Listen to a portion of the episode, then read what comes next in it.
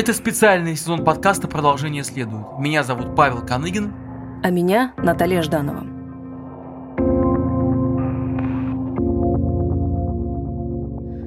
Мы независимый проект, и если вам нравится то, что мы делаем, поддержите нас на Патреоне или сервисе Бусти. Ссылки на них есть в описании этого выпуска. В этом подкасте мы обычно обращаемся к важнейшим текстам о событиях недавнего прошлого. Здесь вы уже слышали, например, репортажи Анны Политковской или тексты майора Вячеслава Измайлова о войне в Чечне. Но сейчас, когда идет война в Украине, мы решили изменить формат. В этом сезоне вы услышите главные тексты нашего времени, репортажи и расследования независимых журналистов. Тексты, доступ к которым пытаются ограничить но которые обязательно нужно прочитать или услышать. Сегодня это Николаев, репортаж спецкора «Новой газеты» Елены Костюченко. Его специально для этого выпуска прочла журналист Катерина Гордеева. Слушайте прямо сейчас. Ну а в конце эпизода фрагмент интервью с самой Леной, которая провела на войне 36 дней.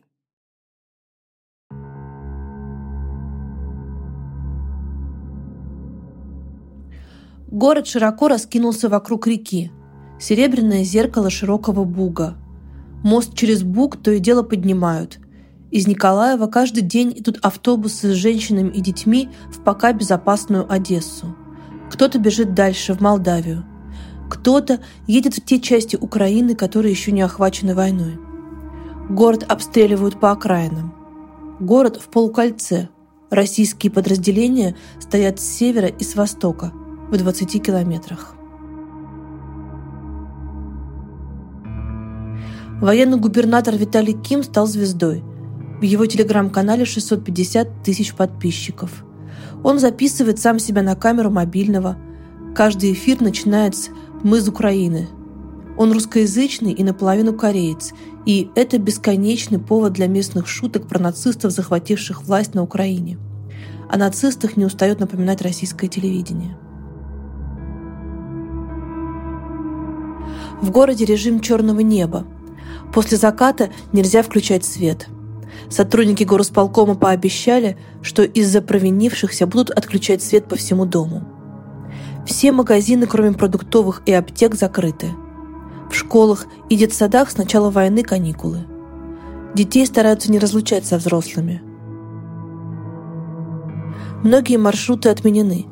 Часть автобусов забрала армия, Другие автобусы участвуют в эвакуации. На перекрестках горами лежат шины. Их подожгут, когда российские военные войдут в город. Аккуратные очереди за гуманитаркой, крупы, консервы, масло. Быт разрезают воздушные тревоги. Больница БСМП оборудована в госпиталь, после операции и обработки ран людей эвакуируют. Койки должны оставаться свободными для новых поступлений – Персонал больницы живет здесь же, две недели с начала войны. Гуманитарка идет с Одессы, Одесса молится на Николаев. Одесситы считают, именно Николаев – причина, по которой Одессу еще не штурмуют. Ярослав Чепурной, пресс-офицер 79-й бригады, обороняющий Николаев, рассказывает – Город обстреливается. Смерч, ураган, град. Но если град 122 мм, ураган – это 240 мм. И смерч – 320 мм. Это все системы залпового огня особой мощности. Первые атаки были на военные объекты. То есть 24 февраля был обстрелян наш военный аэродром Кульбакина. По нему был нанесен удар. Но нашей авиации там уже не было – то есть он был, по сути, в холостую. Четвертого вечером они нанесли удар на железнодорожную станцию, склады с горючим, потом попали в хлебзавод, я не знаю зачем. А потом уже 6 и 7 особенно начались обстрелы воинской части. И начались просто обстрелы жилых кварталов. Очистные сооружения под Николаевым уже несколько раз были обстреляны, и мы так понимаем, что это попытка сделать проблемы местному населению с водой. Вот между Николаевым и Херсоном есть населенные пункты, и между ними у них есть огневые позиции, с которых они наносят удары артиллерии по городу. На Херсонскую легло Кучно. Это корабельный район, самый южный, частный сектор Балабановка. Дома покорежило, кажется, они недостроены. Шифер отлетел от забора, проваленные внутрь крыши, обломки жизни на дороге между домами. Кирпичный забор разлетелся на кирпичики, по прихоти сохранилась табличка с номером 22. Стекол в домах нет. От этого они кажутся нежилыми. За зелеными воротами прячется покореженная газель. Скопанный огород. Посекло вишни, ветки лежат на теплой земле. На чердаке три сквозных пробоины. Саша на приставной лестнице счищает побитый шифер с крыши. Он плачет, но не замечает этого, не вытирает лица. Сначала обстреляли, Тут гукнула на пшеницу, там окна вынесла сразу. Потом вроде тихо стало, жена там в синях, я на кухне, она села. Я так выглядываю в окно, и тут непонятно откуда два самолета. Черных, как бы стелс. Жена упала, и тут тра-та-та, дым какой-то белый. Я на жену упал, и мы поползли. Вот я пособирал все осколки. Этот же осколок может разрезать пополам человека. Надя, его жена, сидит, положив руки на колени. Вот тут я села, вот тут я села. И сижу вот так, никакого звука нет, никакого звука нет, чтобы я испугалась. Два самолета таких страшных, черных, темно-серых, а я даже не двинулась с места. Думаю, они же по населению не стреляют. И тут же оно по потолку начало. Это такой ужас. Посмотрите на ворота, какие дырки. Если бы успели меня обстрельнуть.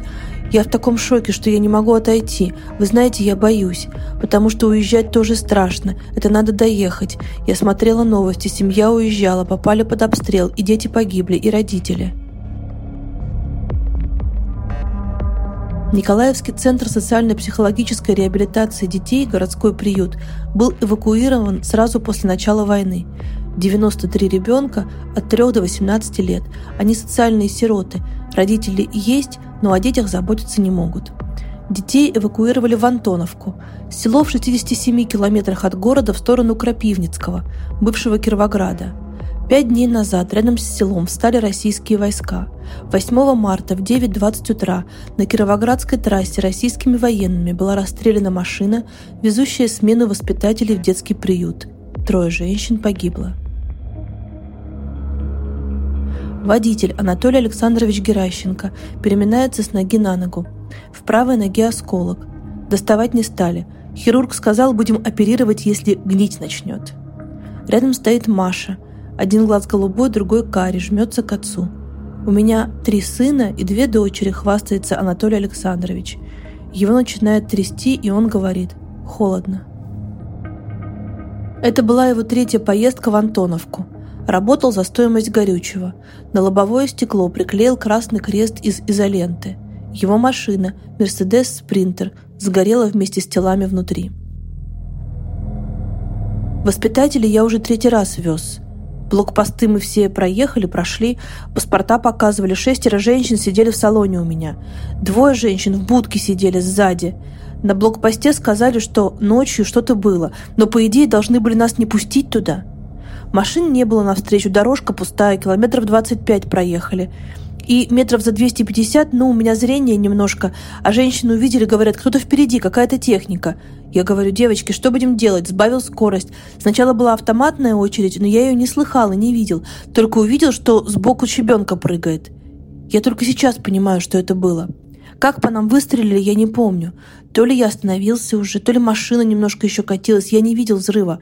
Я только ощутил, что-то посыпалось. Вспышка в ногах. Я выбегаю с машины, они подбегают с автоматами. Я лежу лицом на асфальте и кричу «Там женщины! Там женщины! Там женщины!»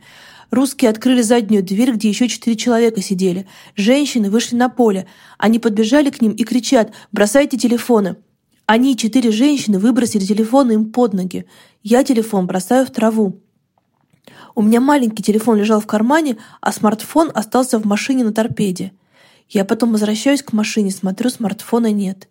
Я начал искать его. Женщина возле двери сидит, у нее лица не было полностью, только внутренности были. На моем пороге, на моем подножке лежал ее палец. Лица не было, не было.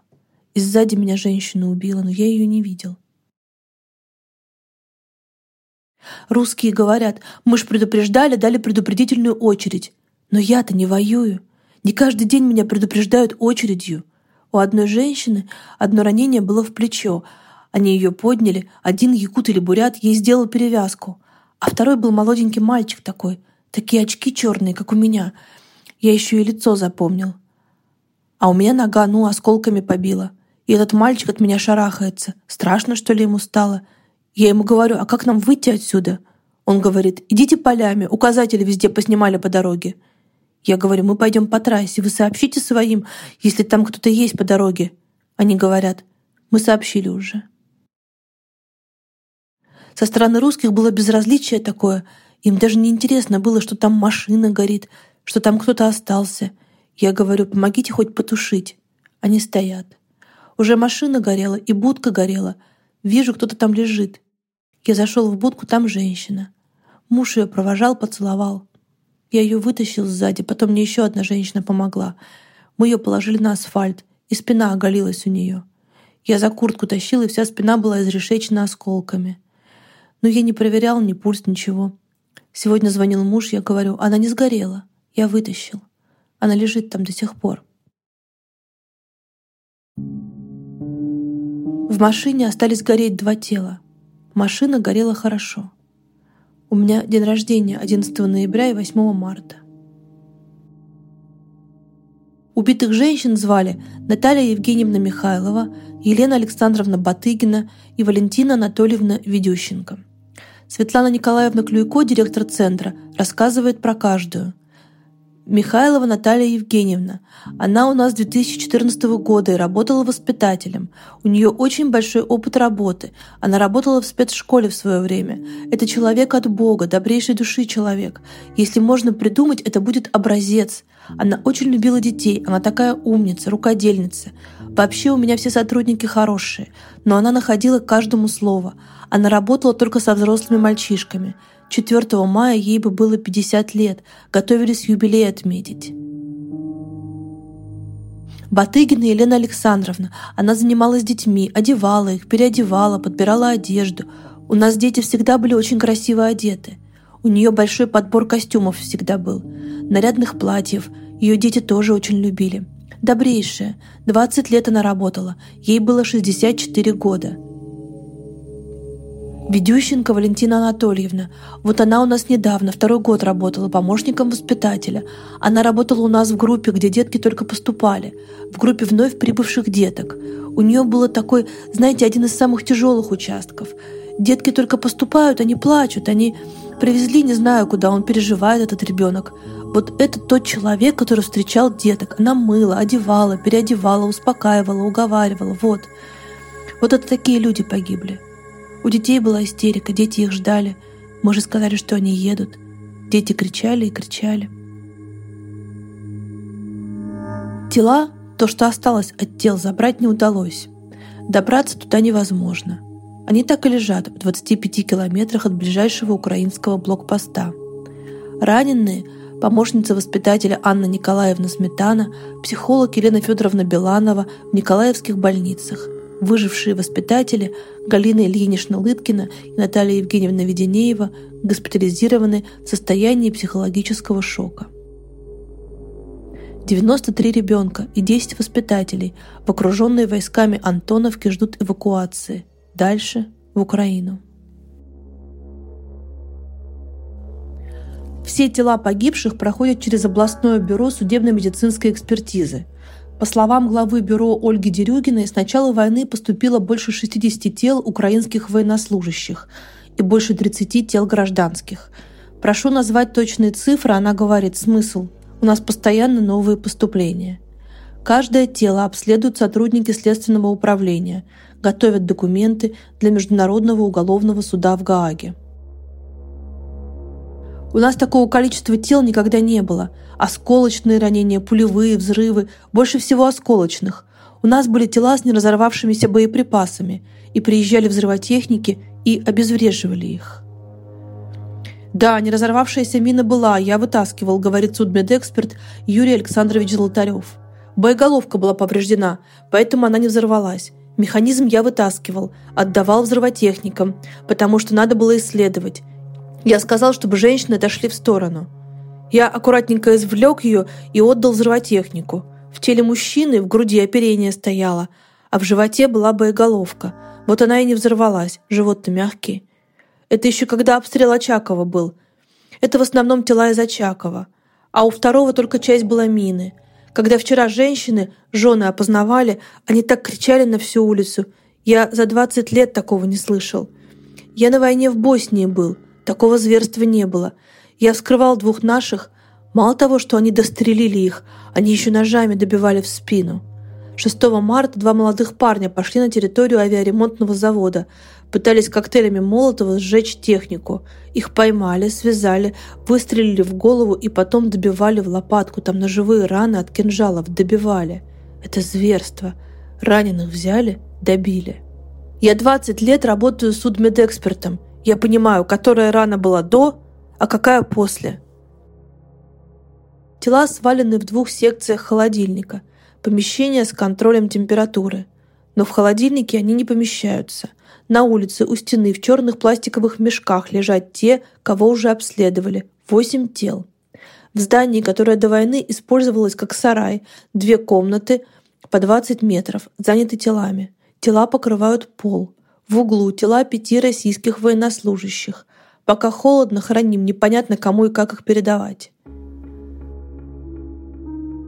Это все, которые пострадали от войны, обгоревшие, упакованные уже в мешки. Переступайте, не бойтесь. Тут еще у меня есть, вот.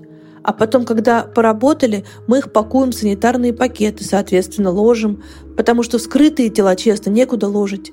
Вы же залы видели? Голые ноги, кто-то обут, обгоревший парень лежит с разведенными руками, спекшийся черный ком вместо лица, половина тела человека. Мясо перемешано с травой, голова прикрыта курткой. Из-под куртки выглядывает мужская рука. Голый мужчина, завернутый в цветастую простыню. Российский солдат, руки закинуты за голову. Камуфляж задрался. Выглядывает чистая тельняшка. Желтая полоска живота. В холодильнике тела лежат в несколько слоев. Две девочки лежат одна на другой, они сестры. Старшей 17 лет, в куче тел я вижу только руку с аккуратным розовым маникюром, длинные тонкие пальцы. Младшая, ей три года, лежит на сестре. Светлые волосы, нижняя челюсть подвязана бинтом, руки связаны на животе. По телу красные точки осколков, входные отверстия. Девочка кажется живой. Анна Дмитриевна Бутым и Вероника Александровна Бирюкова. У них одна мама, разные отцы были доставлены 5 марта в 17.00. Жили в селе Мешково-Погорелово, улица Шевченко. Санитар Николай Чанчумила говорит и смотрит мимо. «Я кум. Их родители крестили у меня детей, мы дружим с семьями.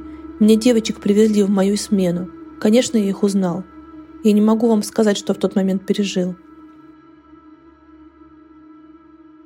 Отец девочек Дмитрий Бутым стоит за забором, ждет, когда отдадут тела.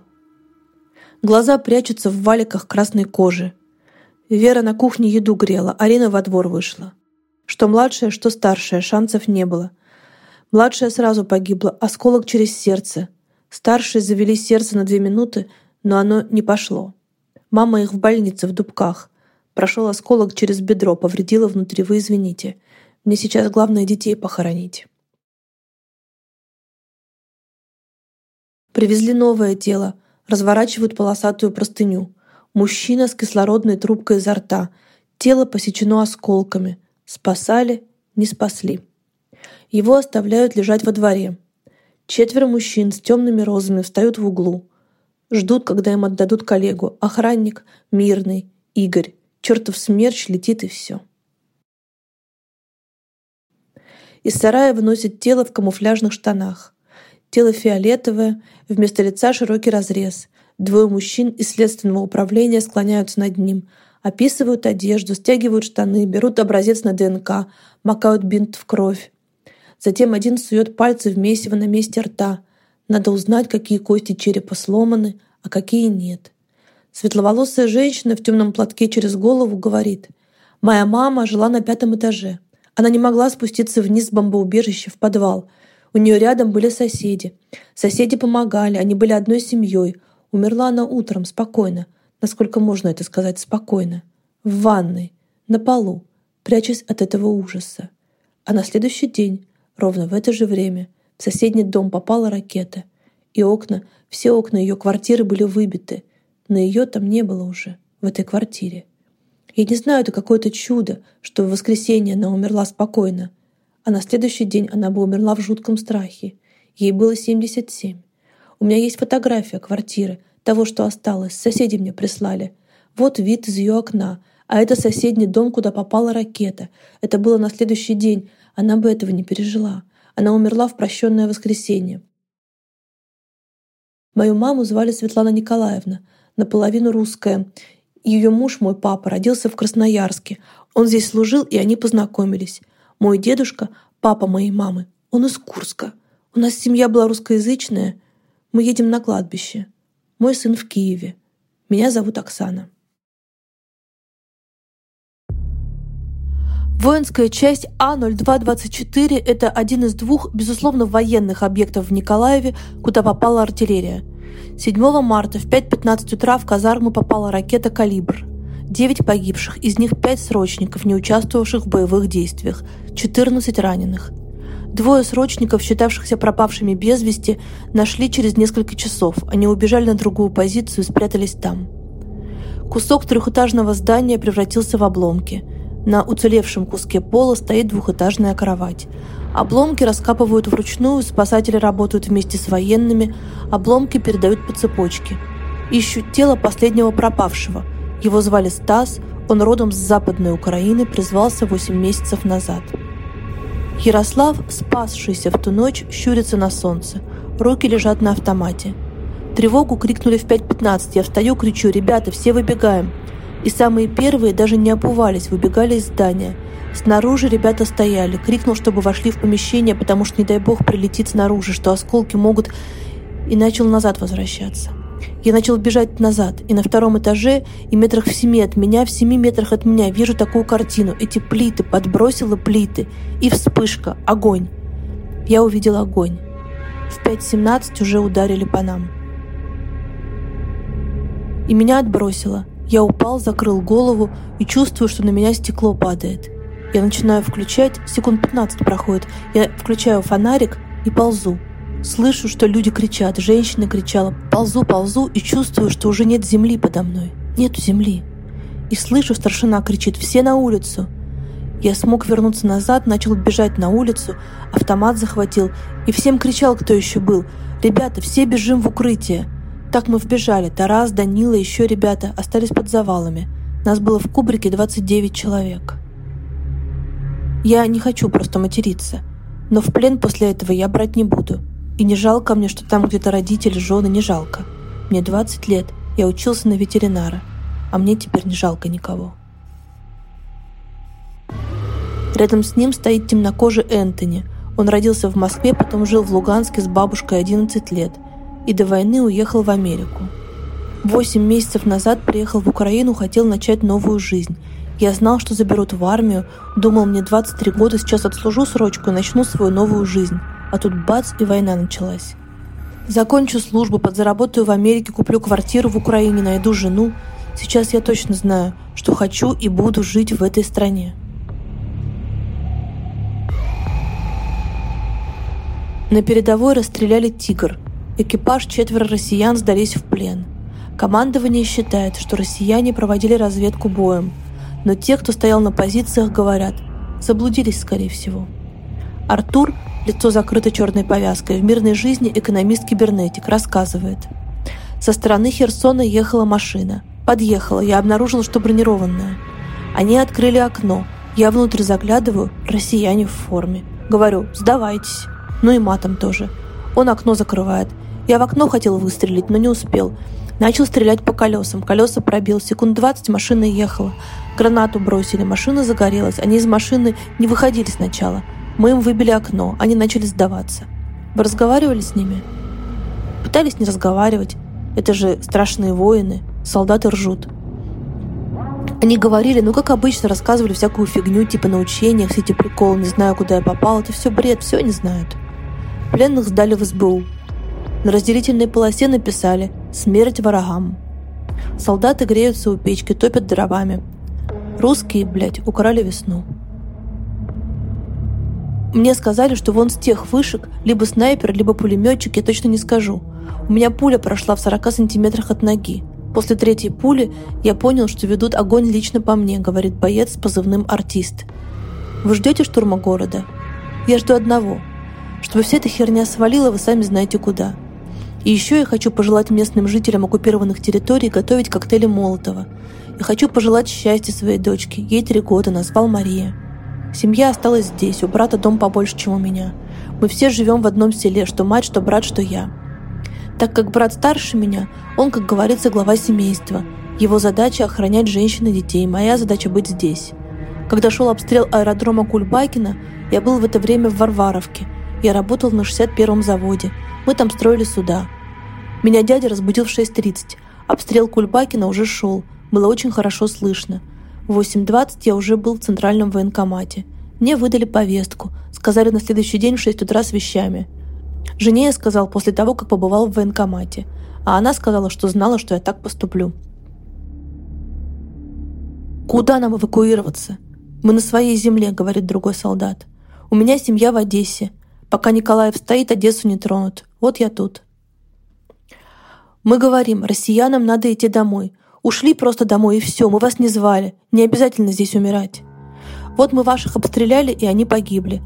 А чего их на родину не вывозят? Почему тела не забирают? Ваши тела просто поля удобряют, извините, но ваш сын приедет сюда, и больше вы его никогда не увидите, и на могилку к нему не придете. А если со мной что случится, меня мама оплачет и похоронит. Люди, которые для нас раньше были братьями, сейчас для нас уже враги, потому что они напали, братья так не поступают. Мы вынуждены защищать нашу землю, держать оборону. Мы не хотели войны, мы не ждали ее. Я сам с Николаева. Что я буду дома сидеть и ждать? Я в первый день сразу пошел в военкомат. Мы не хотим воевать против России, а вы не воюете против нас. Они думают, что Украина слаба. Нет, Украина очень хороша. Мы каждую дырку и норку знаем. Вы на нашу землю пришли. Мы войны не хотим. Мы хотим, чтобы вы нас оставили в покое. За время войны в Николаевском роддоме номер 3 родилось 22 ребенка. Двое из них в подвале, который стал бомбоубежищем. Выжили все. Практически перестали делать кесарево. Шву надо зажить и нужен покой, но воздушные тревоги не дают покоя. В подвале оборудовали родильный зал, но операционные остались на третьем этаже, и это очень опасно. Звучит воздушная тревога. Беременные женщины спускаются в подвал шаг за шагом, одна рука на стене тяжело идут по ступенькам, акушерки несут детей. Лена Сильвеистрова лежит на металлической каталке, накрытая шерстяным одеялом. Ее муж Алексей положил ей руку на шею, успокаивает. Лена родила в 4.30 утра, Кесарева. До этого пыталась родить сама почти сутки. Ей 28, Алексею 26, это их первый ребенок. Схватки начались под утро после объявления комендантского часа. Алексей вез жену в роддом сам. Как раз война началась, а у меня стояла предварительная дата родов. Я очень волновалась, когда это начнется. Я была постоянно в страхе, в ожидании, когда это случится. Не попасть на воздушную тревогу или на обстрелы в городе. Мне повезло. Мне Кесарева сделали между воздушными тревогами. Знаете, когда ты в схватках и хочешь дитю спокойствия и тишины, а твой город бомбят без конца. Алексей гладит ее по щеке. Я просто хочу вспомнить, как это — ходить по улице, не боясь выстрелов. Подвал тускло освещен лампами. Женщины сидят вдоль стен. Алексей идет следом за главврачом. Главврач приоткрывает дверь архива. Там на матрасах сидит акушерка с белым свертком. Акушерка протягивает сверток Алексею. «В руки не надо, я боюсь», — говорит Алексей. «Надо привыкать, не бойтесь, пожалуйста, не бойтесь», — говорит акушерка. Алексей берет Машу на руки. Это первый раз, и акушерка аккуратно поправляет его ладони. «Такая маленькая», — говорит Алексей. Он молчит и все ниже наклоняется к лицу дочери. «Моя девочка, привет. Что ты мне язык показываешь? Маша, ты чего? Давай мы будем с тобой прям вместе, вместе каждый день». «Мы желаем только мира. Напишите, пожалуйста», — говорит женщина в белом халате. «Меня зовут Надежда Шерстова. Я старшая сестра анестезиологии. Работаю 30 лет. Знаете, как началась война? Ребенок рождается, нету радости в глазах у родителей. Переживает, чтобы у женщин было молоко. За это страшно. А радости у родителей нету. В животе была очень буйная, говорит Алексей врачу. Пиналась постоянно. Особенно, когда мой голос слышала, сразу танцы устраивала. Маме по ночам спать не давала. Сейчас тоже пинается чуть-чуть. Я думал, что она будет похожа на меня. На УЗИ сказали, что мои черты. А она красивая.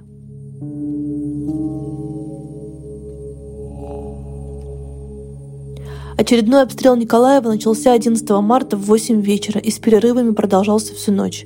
По заявлению мэра Александра Сенкевича повреждено больше 167 жилых домов, больница номер 3, заполненная гражданскими ранеными, завод по производству полуфабрикатов, 11 школ и детских садов, интернат. 11 частных домов полностью разрушены. Осколки посекли двор онкологического отделения, станцию скорой помощи. Больничный пес Кузя, золотой, дворовый, был убит. Его прикрыли полотенцем. Под обстрел попало городское кладбище. В городе начались пожары.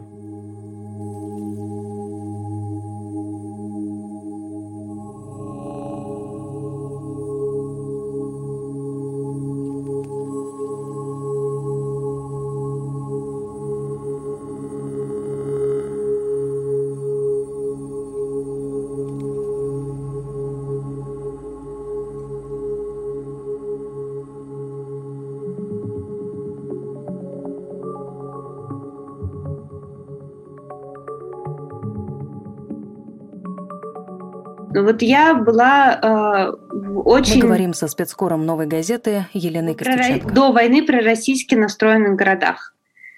Э, там Николаев, Херсон, Одесса. Вот эти города, Херсон, Николаев, часто они подвергались обстрелам? И что там обстреливали?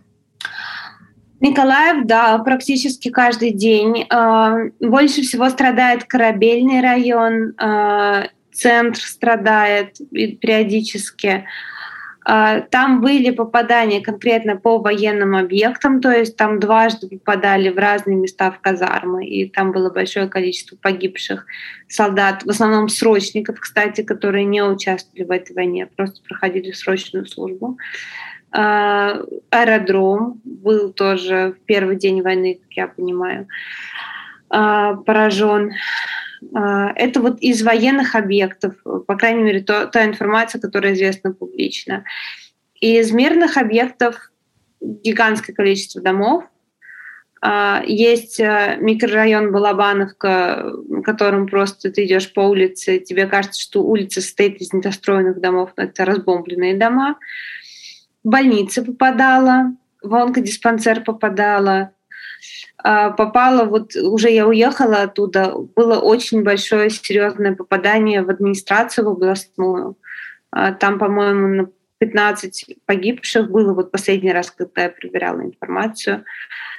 Ну, мы не будем же да, считать э, областную администрацию военным объектом. Это место, где сидят чиновники. А, ну, вот, вот, вот как-то так. Постоянно, постоянно воздушные тревоги, постоянно обстрелы. В Херсоне э, армия обстреливала Херсон, когда она заходила в город. То есть э, там были обстреляны дома на улице Тарли. И вот я общалась, там мне рассказывали как раз про погибшую женщину и э, бабушку, вот, которые погибли в квартире, куда прилетел снаряд. Из того, что тебе пришлось увидеть за этот месяц небольшим, что самое страшное было для тебя? Самое страшное? Я как-то сидела с человеком, а, он не военный сам, он ну, помогает военным волонтер. И он мне показывал а, на телефоне телеграм-канал, украинский телеграм-канал, где выкладывали э, фотографии убитых российских солдат. И знаешь, есть такая как бы примочка, э, ну, как бы ты загружаешь фотографию в программку, и программка тебе делает видеоролик, что как будто фотография как бы двигается, поет какую-нибудь песенку. И вот, вот эти вот фотографии там с разможенными головами, с оторванными ногами, пели песенки. И этот парень сказал, что эти фотографии, ну не фотографии, а видеоролики, э, ну то есть, что ищут э, как-то по соцсетям матерей, жен тех, кто сейчас на Украине воюет, и им отправляют эти фотографии. Не фотографии, а вот эти вот ролики, где вот люди раздавленные, например, танками поют. Это... несет в себе расчеловечивание, и оно наступает как бы для всех, кто в ней участвует. Для людей, которые не воюют, она наступает? Конечно, конечно, конечно. Оно, оно, я говорю, это как вот такая воронка, в которую все потихонечку сползает. И воюющие, не воюющие, мирные. Вот эти вот две девочки, которые погибли, они же не воевали. Война пришла к ним и убила их. И ранила их маму, и оставила их отца. И как ему теперь жить дальше с этим? И вот этот парень, который мне показывал эти ролики, я уверена, что когда не было войны, он вряд ли разглядывал какие-то фотографии мертвых людей и смеялся над тем, что вот бы их увидели родные, и хорошо бы их отправить родным. Это всех касается, это всех касается. И э, украинское общество, я вижу, что оно делает очень много, как бы и общество, и прежде всего политики, там Зеленский тот же самый, очень делают много для того, чтобы это расчеловечивание не наступило. Но его сложно избежать. Его сложно избежать. Чем дольше идет война, тем оно как бы реальнее. Полную версию интервью с Еленой Костюченко смотрите на нашем YouTube-канале. Ссылка на него, а также на Telegram продолжение следует, есть в описании. Спасибо Лене за этот и другие репортажи, которые она сделала за 36 дней на войне. Спасибо Катерине Гордеевой за участие в этом выпуске. Авторы и ведущие проекта Павел Каныгин и Наталья Жданова.